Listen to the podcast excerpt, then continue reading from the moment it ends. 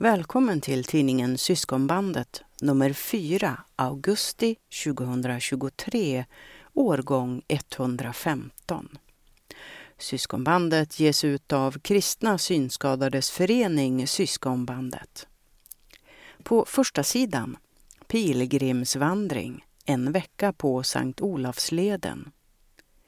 En ny vardag bortom synen Inbjudan till ljudredigeringskurs.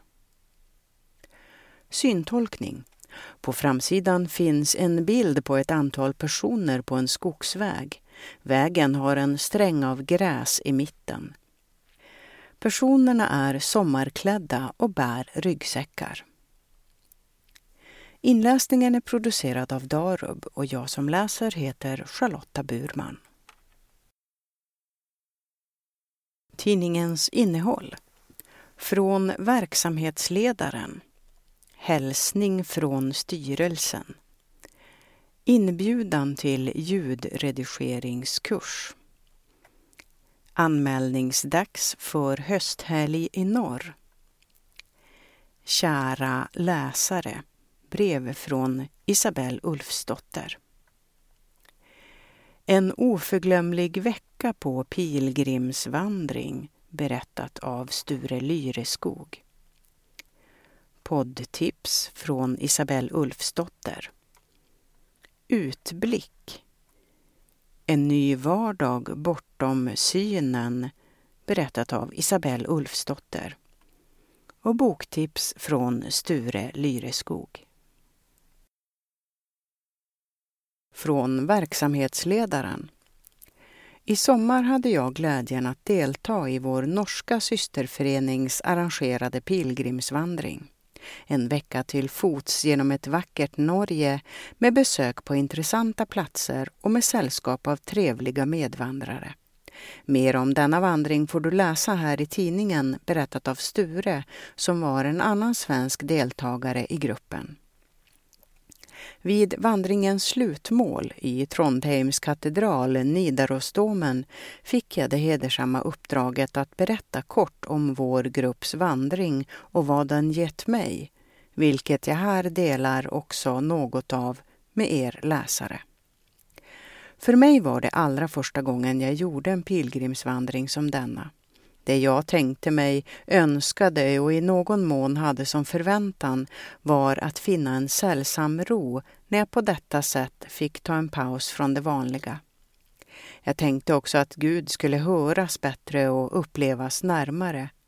Men Gud upplevdes inte på ett nytt, stort sätt. Inte som en storm, jordskalv eller eld, varken i bokstavlig mening eller i mitt inre. En dag var nyckelordet för dagen lyhördhet och vi läste bibeltexten om att Gud kom i den stilla susningen snarare än i det dundrande märkvärdiga. Texten var hämtad från Första Kungaboken kapitel 19, verserna 11 till 13. Kanske var det just detta jag behövde bli påmind om på denna pilgrimsvandring att Gud finns med mitt i det vanliga snarare än i det märkvärdiga. Att Gud är med när vi går och går och går på i livets stretande och i mötet med medvandrare i livet.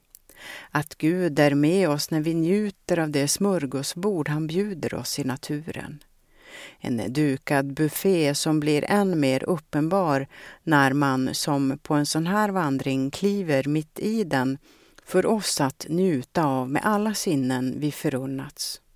Att plocka och smaka vilda hallon, smultron och blåbär i skogen, känna doften av det salta havet och söta blomster, känna huden svalkas ren och bad i älv, sjö och fjord. Höra fåglars sång och att själv sjunga tillsammans med andra. Nog för att vi är andliga varelser, men vi är också praktiska. Mycket kropp, skapade till fysisk ansträngning och njutning. Min slutsats eller påminnelse som jag vill bära med mig och kanske även du är att Gud är närvarande i det vanliga. Det vanliga är det vi har mest av. det som är här och nu. Något som varit det vanliga med denna tidning sedan flera år är att Isabelle Ulfsdotter varit redaktör och Joakim Kohlman skött visuell layout. Detta nummer är deras sista med uppdragen för denna gång. Jag vill därför passa på att tacka för ett mycket gott och trevligt samarbete för hur ni utvecklat vår medlemstidning och önskar er lycka till med andra planer och äventyr. Glädjande nog finns ni kvar i vårt sammanhang, både som medlemmar och redan nu finns vissa planer på uppdrag. I höst finns det en chans att träffa Isabelle för er som väljer att delta i ljudredigeringskursen. Det ser vi fram emot, skriver Tina Strömberg.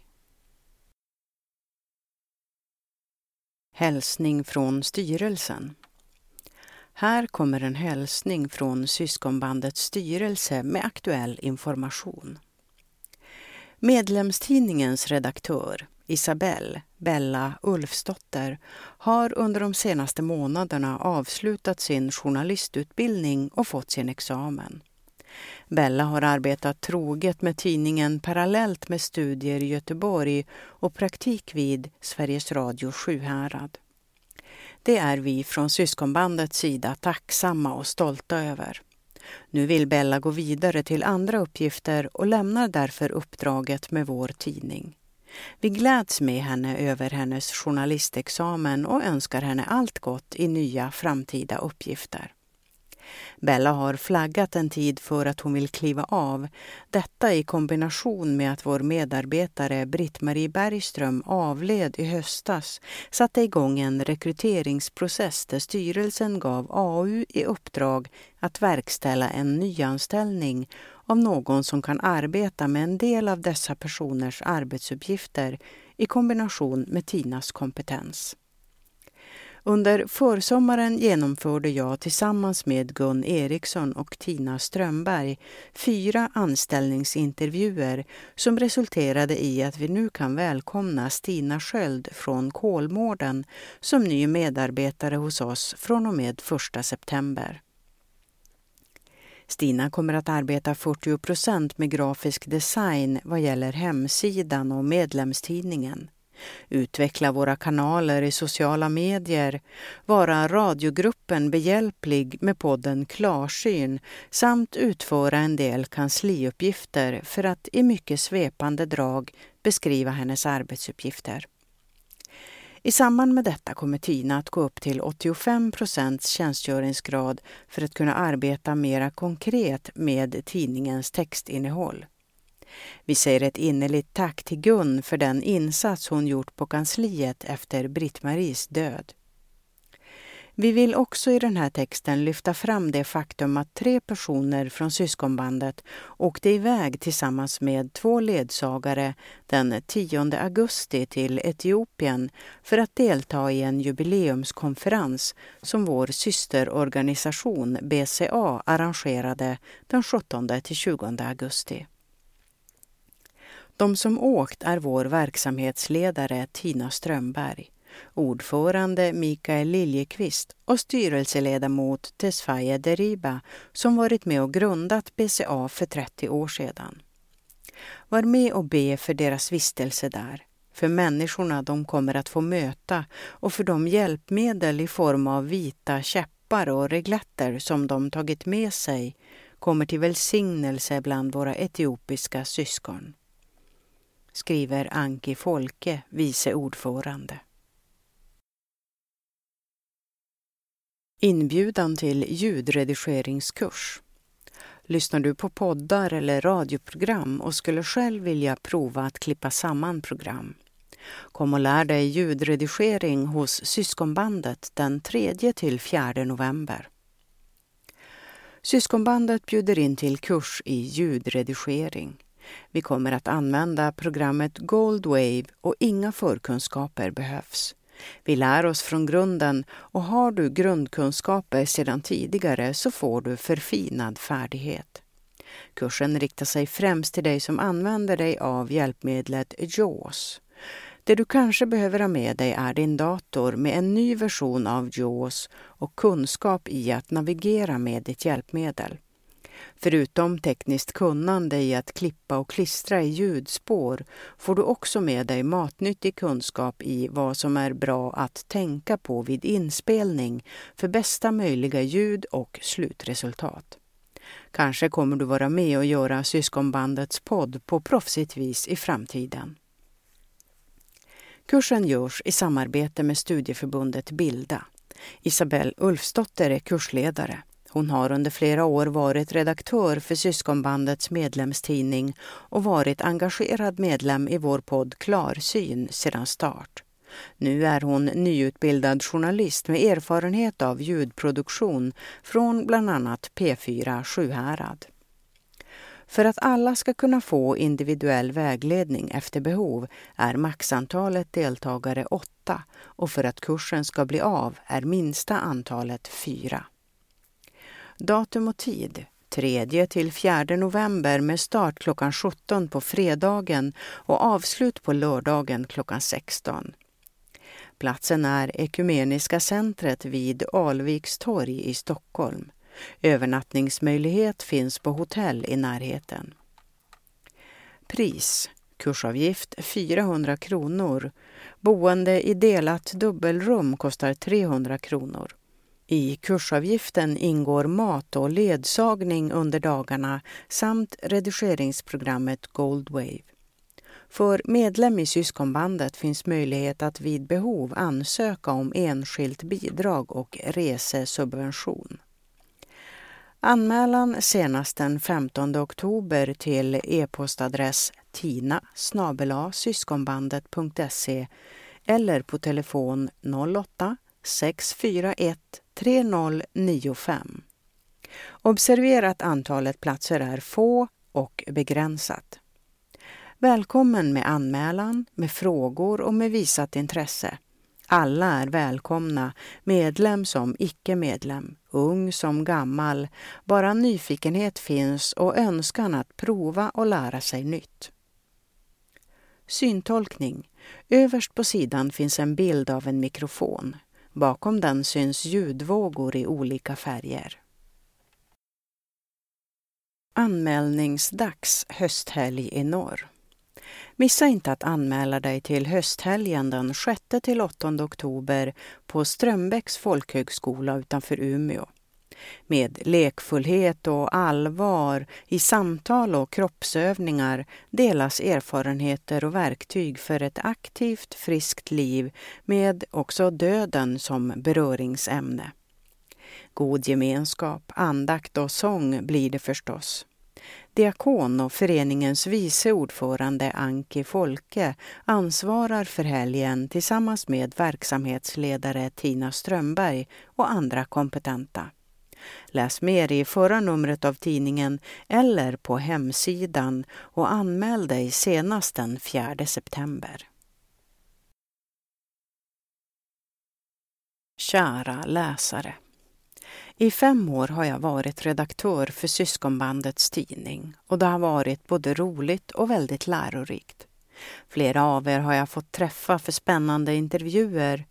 Jag är så tacksam för alla er som läser tidningen. Jag hoppas den får vara till både glädje och eftertanke. Ett extra stort tack till er som skickat in texter av olika slag. Det är så roligt att få ta del av. Nu är jag klar med min journalistutbildning och längtar efter att få komma ut och arbeta i medievärlden. Journalistik är det roligaste jag vet, så det här ska nog bli bra. En annan orsak till att jag nu väljer att avsluta uppdraget är min förändrade syn på framförallt Bibeln. Dekonstruktion är ett ord jag lärt mig under det senaste året. Dekonstruktion i ett andligt sammanhang betyder att förändra eller lämna sin tro. Jag tror det är bra att utvecklas som människa, utmana gamla tankemönster och våga tänka nytt.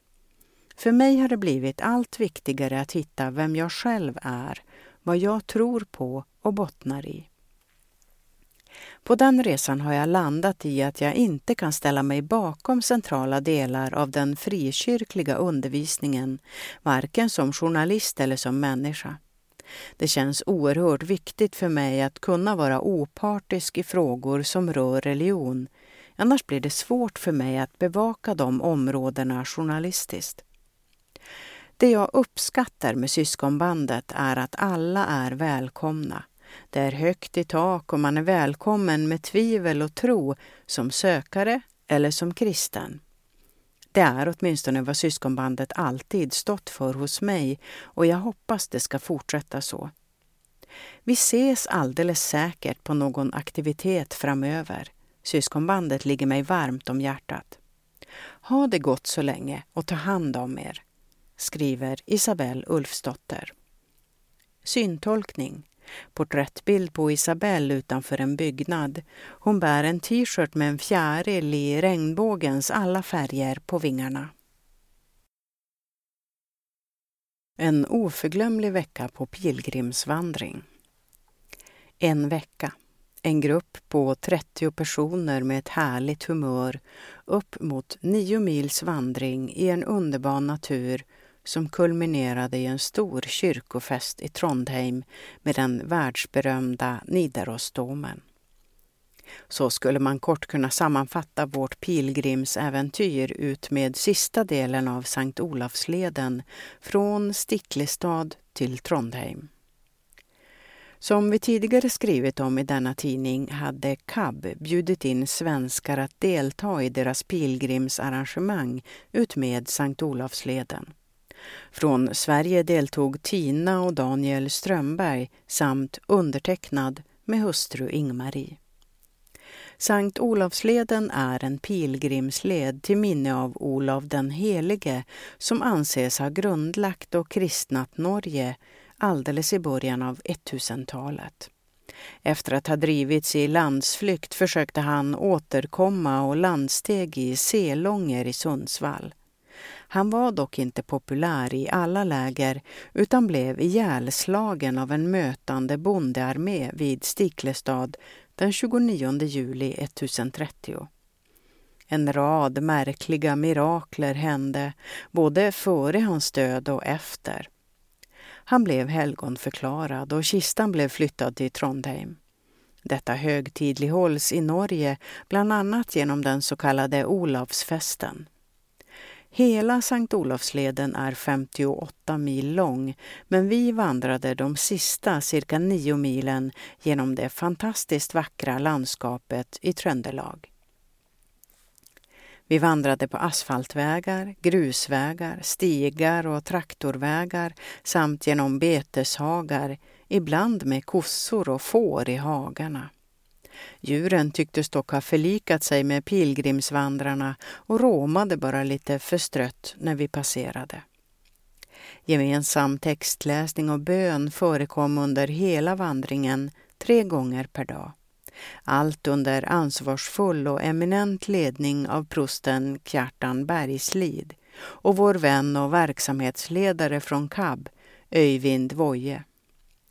Vid bönetillfällena lästes även berättelser om Olav och hans äventyr av en väldigt uppskattad medvandrare vid namn Hildegun Eggen. Hon är en prisbelönt och välkänd skådespelerska i Norge. Under en av dagarna hade vi biskop Herborg som medvandrare. Hon berättade att hon själv är engagerad pilgrim hon var lite senare under veckan även med oss och välsignade var och en vid festgudstjänsten i Nidarosdomen på fredagskvällen. Vissa dagsetapper var kortare och andra längre. Den längsta etappen var, enligt min mobiltelefon, 27 kilometer och slutade på en ö i Trondheimsfjorden med Tautra klosterruin och Mariasystrarnas kloster där vi även bevistade en middagsbön. Vissa delar av vandringen skedde under påbjuden tystnad. Det var verkligen påfallande hur vi hela tiden möttes av glada vinkningar, tutande och uppmuntran. Förutom den fantastiska gemenskapen inom gruppen kunde vi njuta av ett öppet och böljande landskap med jordbruk och grönsaksodlingar, blånande berg på andra sidan fjorden, samtidigt som man kände en tydlig doft av hav och tång. Många kyrkor från tidig medeltid och minnesplatser besöktes under vägen. En dag av allvar och eftertanke var onsdagen då vi på vår vandring besökte den så kallade Fallstadsskogen. Byggnaderna var från början inrättade för vanartiga gossar men användes under kriget som interneringsläger och avrättningsplats av tyskarna. Många norrmän, men ännu fler ryska krigsfångar och serber avrättades och grävdes ner i skogen. En engagerad guide berättade och lät oss känna oss fram på monument och annat som fanns i det särskilt inrättade Fallstadscentret. Vi var inkvarterade på tre olika ställen under veckan. Vi kördes med buss till och från dagsetapperna. Lyckligtvis behövde vi inte bära all packning mellan nattkvarteren utan bagaget kördes med vår buss. Vi bjöds även på fantastiskt god mat, ofta med lokalt producerade råvaror. Den första kvällen då vi avsändes genom en fin ceremoni i Stiklestads kyrka bjöds vi efteråt på vikingamiddag bestående av bland annat svinnacke. Den sista vandringsdagen var fredag då vi efter en kort vandring gick ombord på DS Hansten, en kombinerad ångbåt och segelbåt byggd 1863. De flesta av oss tog tillfället att gå ner i det 65 grader varma maskinrummet där vi förevisades ångmaskineriet och fick känna på kolbitarna som man eldade med i flödande sol och under unison lovsång, O store Gud, och Så länge skutan kan gå, stävade båten in i Trondheims hamn där Nidarosdomens pilgrimspräst Einar Väggen tog emot på bryggan. Han ledde oss sedan den sista kilometerns vandring in i Johanneskapellet inne i själva Nidarosdomen. Vi blev personligen välsignade med kors i pannan av pilgrimsprästen och fick en efter en personligen ta emot Olavsbrevet som bevis på att vi genomfört pilgrimsvandringen. Något senare på kvällen deltog vi i en kyrkvandring där vi gick från kyrka till kyrka sjungande genom Trondheims gator. Fler och fler, både pilgrimer och andra, anslöt till processionen. Främst i processionen bars ett kors. Det var deltagare från vår grupp som fick äran att bära korset. Klockan 23.00 inleddes Olafsfesten med en gudstjänst i Nidarosdomen med massor av människor. Nidarosdomen är verkligen en gigantisk katedral som kan få Uppsala domkyrka att kännas liten. Efter mäktig psalmsång och predikan hade man valt ut tre pilgrimer att berätta om sina personliga intryck från pilgrimsvandringen. En av dessa tre, som alltså fick vittna inför hela Nidarosdomen, var ingen mindre än vår verksamhetsledare i syskonbandet. Tina berättade tydligt och klart, utan att darra på rösten, om sina upplevelser. Olavsfesten bjöd inte bara på gudstjänster. Trondheim vimlade av utställningar, konserter, seminarier och annat. Lördagskvällen ägnades åt en konsert med kända artister från Norge. På söndagen avslutades arrangemanget och vi fick ta farväl av varandra med stark mersmak. Tack Cab och alla ledare för en upplevelse som vi sent ska glömma. Skriver Sture Lyreskog. Syntolkning, bild 1. Tina känner på en stenskylt utanför Nidarosdomen som förkunnar att det är noll kilometer kvar av vandringen. Bild 2. Ett antal personer vandrar på en bred stig i en lummig skog. Bild 3. Alla som deltog i vandringen samlade utanför Nidarosdomen. Poddtips I det här numret ska vi kika in bakom kulisserna till två poddar, Bönepodden och Eskatologipodden. Båda poddarna produceras av Löftadalens pastorat, Svenska kyrkan. Varje fredag släpps ett nytt avsnitt av Bönepodden. Ett tillfälle för personlig andakt, bön och reflektion inför helgen. Här får du lyssna till en bibeltext innan du får tid att själv formulera en bön eller fundera i tystnad över några tankeväckande frågor. Förlagan till bönepodden är den brittiska podden Pray as you go.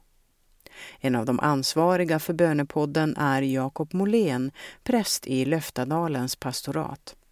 Han tycker att utbudet av kristna poddar på svenska är bra men saknade en podd som kunde öppna för egna tankar och reflektioner. Det jag tycker är bra med den här typen av podd är att den inte serverar alla svar. Man får själv reflektera över ordet oavsett om man är kristen eller sökare, säger Jakob. Musiken som spelas i podden är inspelad av musiker i pastoratet och rösterna vi hör är Jakob Molén och några av hans kollegor i kyrkan. Ett vanligt avsnitt är ungefär sju minuter långt men Jakob berättar att de även gjort ett antal förlängda avsnitt där han samtalat med olika profiler om bön. Ett avsnitt spelades in i Klaradals kloster där några av nunnorna fick ge sin syn på bön. Vi vrider och vänder på begreppet bön. Det är inspirerande att få ta del av hur en annan människa tänker kring bön. Annars fastnar man så lätt i sina rutiner, säger Jakob. Den andra podden, som även den produceras av Löftadalens pastorat, heter Eskatologipodden. Här möter prästen Bo Westgard gäster med förankring i ämnet eskatologi, läran om tidens slut. Svenska kyrkan pratar ju inte så mycket om eskatologi. Därför är det extra roligt att Bo har gripit sig an detta ämne. Han är själv mycket påläst och duktig, säger Jakob. Eskatologipodden bjuder på långa och innehållsrika avsnitt och kommer ut ungefär varannan månad skriver Isabelle Ulfsdotter. Utblick. Vi fortsätter läsa ur Tanzania-resenärernas dagbok. Idag får vi följa med till en grundskola. Vi får oss även en glimt från en kaffefabrik. Onsdag 2 november. Grundskola och kaffefabrik av Malene Olsson Nylén. Dagen började med frukost i gästhuset på Ngaramtoni.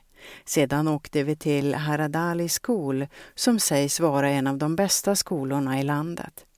Den är grundad av Simon Severua, en vän från tiden då jag bodde med min familj i Tanzania. Först besökte vi The Babies som var barn mellan tre till fem år. Barnen hade en uppvisning med sång och namn på former, mat och siffror. De var jätteduktiga. Vi visades runt på skolan. Vi fick bland annat se matsalen och en sovsal. När vi var i sovsalen fick vi höra en sann berättelse om två systrar. Deras pappa hade hamnat i fängelse efter att ha slagit ihjäl deras mamma framför dem. När de hade gått färdigt skolan sa den ena systern till Severua Jag förlåter min pappa. Jag vet att det var alkoholen som gjorde att han dödade min mamma. Där har ni bevis på hur viktig skolpersonal är och framförallt hur mäktig Gud är. Många i sällskapet blev berörda. Innan vi lämnade skolan hade eleverna sång och dansuppvisning. De var så duktiga. Sedan fick syskonbanditerna också sjunga. Vi är duktiga, men jag tycker att eleverna var duktigare. Efter besöket på Haradali School åkte vi till Tanzanite Coffee, en kaffeplantage. Vi fick se bönorna på en buske, omogna, mogna och övermogna. Några av oss vågade smaka på de mogna. De var söta och lite slimiga. Sen fick vi se en stor maskin. Jag tror att maskinen rensade, skalade och rostade bönorna efter att de torkats. Och I nästa rum fick vi se de malda bönorna och smaka på mörkrostade och mellanrostade bönor. Vi fick även möjlighet att handla. Man kunde köpa hela mörkrostade bönor och malda mellanrostade. Vi åt försenad lunch på mamma Kristinas restaurang Christina House. Där bjöds vi på tanzaniansk buffé. Alla var nöjda med maten och sällskapet. Severua och annan personal från skolan var med oss och åt. Det var en kort summering och mina personliga reflektioner av onsdag den 2 november 2022. Asante, tack. Totaonana Badaye, vi ses. Mungo Akubariki, Gud välsigne er. Syntolkning. Bild 1. De allra yngsta eleverna i sitt klassrum. Bild 2. Skolköket med stora vedeldade grytor. Bild 3. Skolans elever dansar utanför huvudbyggnaden. Och bild 4. En man visar upp en kaffebuske. I bildens nederkant syns en persons händer som känner på en kaffeböna. En ny vardag bortom synen. Hillevi Bergvall är ny medlem i syskonbandet. För drygt ett år sedan förlorade hon synen på grund av en olycka. Nu är hon mitt i omställningen till en vardag med nya förutsättningar. Det är augusti och Hillevi Bergvall har precis upplevt sin andra sommar som synskadad. Hillevi är pensionerad präst. Nu föreläser hon och arbetar med samtalsstöd och andlig vägledning. Hon bor med sin man i Uppsala där hon också tjänstgjort under många år. Bara ett år efter pensionen förändrades livet drastiskt. Hillevi råkade ut för en olycka och blev nästan helt blind. Det har varit en väldigt stor omställning för mig, säger hon och berättar att hon körde bil så sent som en vecka före olyckan. Genom sitt arbete i Svenska kyrkan har Hillevi fått möta många olika människor. Hon har fått höra livsberättelser av skilda slag och hon har fått gå med en bit på vägen i både glädje och sorg. För några år sedan lärde hon känna en syskonbandare i sin roll som präst. Då var jag seende och han blind. Nu har förutsättningarna förändrats. Det är faktiskt lite roligt, säger Hillevi. Musiken har alltid varit en viktig del av Hillevis liv, både i jobbet och på fritiden. Hon spelar piano och gitarr men har spelat både cello och klarinett tidigare. Att inte längre kunna spela efter noter var en ovan situation för Hillevi. När vi hörs av för intervjun har hon precis skänkt fyra kassar med noter till Kulturskolan. Det var hyggligt att de ville ta emot. Nu kan noterna få komma till nytta för någon annan, säger Hillevi. Den stora utmaningen är att lära sig hantera livet på ett nytt sätt. Hillevi beskriver sig själv som en läsare. Att inte längre kunna läsa med ögonen har varit en stor sorg för henne. Det har tagit tid att hitta en fungerande form för bibelläsning. Hillevi har provat flera olika varianter men landat i att Bibeln som talbok via Legimus är det som passar bäst just nu. När vi pratas vid är Hillevi mitt i förberedelserna för att hålla sin första predikan sedan hon förlorade synen. I början hade Hillevi svårt att tro att hon skulle kunna fortsätta göra sånt som hon brukat göra före olyckan. I januari i år blev hon återigen erbjuden att föreläsa om andlig fördjupning på Svenska kyrkans grundkurs i Rättvik. Men den spontana reaktionen var att tacka nej. Jag kunde inte föreställa mig hur det skulle gå till att hålla föredraget nu när jag inte ser. Men Västerås stift som anordnar kursen uppmuntrade Hillevi att åka upp och syncentralen stöttade med praktiska tips. Det var roligt. De vill att jag kommer nästa år också, säger Hillevi. Även om det har tagit tid att sörja är Hillevi hoppfull inför framtiden. Hon är glad för den hjälp hon fått från syncentralen och hon lär sig sakta men säkert att bemästra vardagen med hjälp av andra sinnen än synen. Jag har upptäckt att jag har en god taktil förmåga och även en bra känsla för rummet, säger hon. Något annat som är positivt är det stöd Hillevi fått från vänner och familj. Även främmande människor är hjälpsamma när hon är ute och tränar på att gå med vit käpp. Jag har insett att de flesta människor är ganska snälla. Det är fint, säger hon. Hillevi är mamma till fyra döttrar som alla är vuxna och har egna barn. Tidigare i år föddes det åttonde barnbarnet i familjen. Jag kan se konturerna av hennes lilla leende, säger mormor Hillevi varmt. Det skriver Isabelle Ulfsdotter.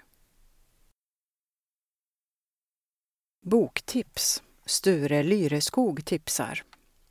Jag har slagit upp mitt tält i hoppets land av Thomas Sjödin. Två flugor i en smäll, så skulle man kunna säga om boken Jag har slagit upp mitt tält i hoppets land. Författare till boken är den välkände pastorn, radioprataren och skribenten Thomas Sjödin. Boken är den senaste av drygt tio böcker han skrivit, varav de flesta finns som talbok eller ljudbok. Denna bok har blivit inläst under sommaren och är upplagd som 365 reflektioner dag för dag över olika citat från boken The Message.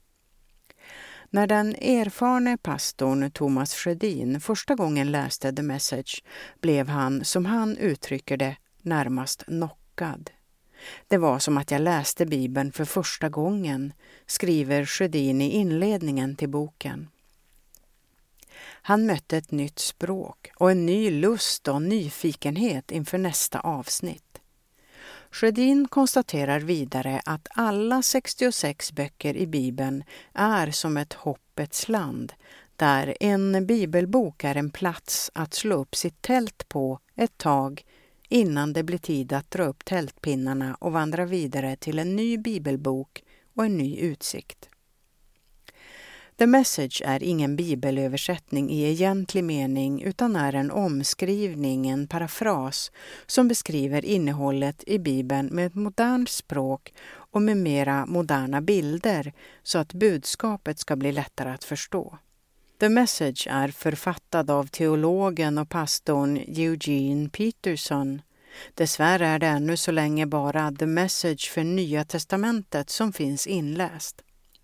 Den nytestamentliga delen omfattar dock över 700 sidor så jag rekommenderar alla att ändå börja med den. Thomas Sjödin är noga med att framhålla att The Message inte ska läsas istället för Bibeln utan mera som bredvidläsning. Själv har jag ofta när jag läser The Message upplevt en nyfikenhet och inspiration att läsa Bibeln. Frågan inställer sig väldigt snabbt när man läser i The Message, hur står det egentligen i Bibeln? Här följer ett litet smakprov från The Message. Ge mig en omgång i tvätteriet så att jag blir ren. Skrubba mig ordentligt så att mitt liv blir vitt som snö. Låt mig få stampa takten till din sång. Låt de ben som var brutna få dansa av glädje. Psaltaren 51, 7-8.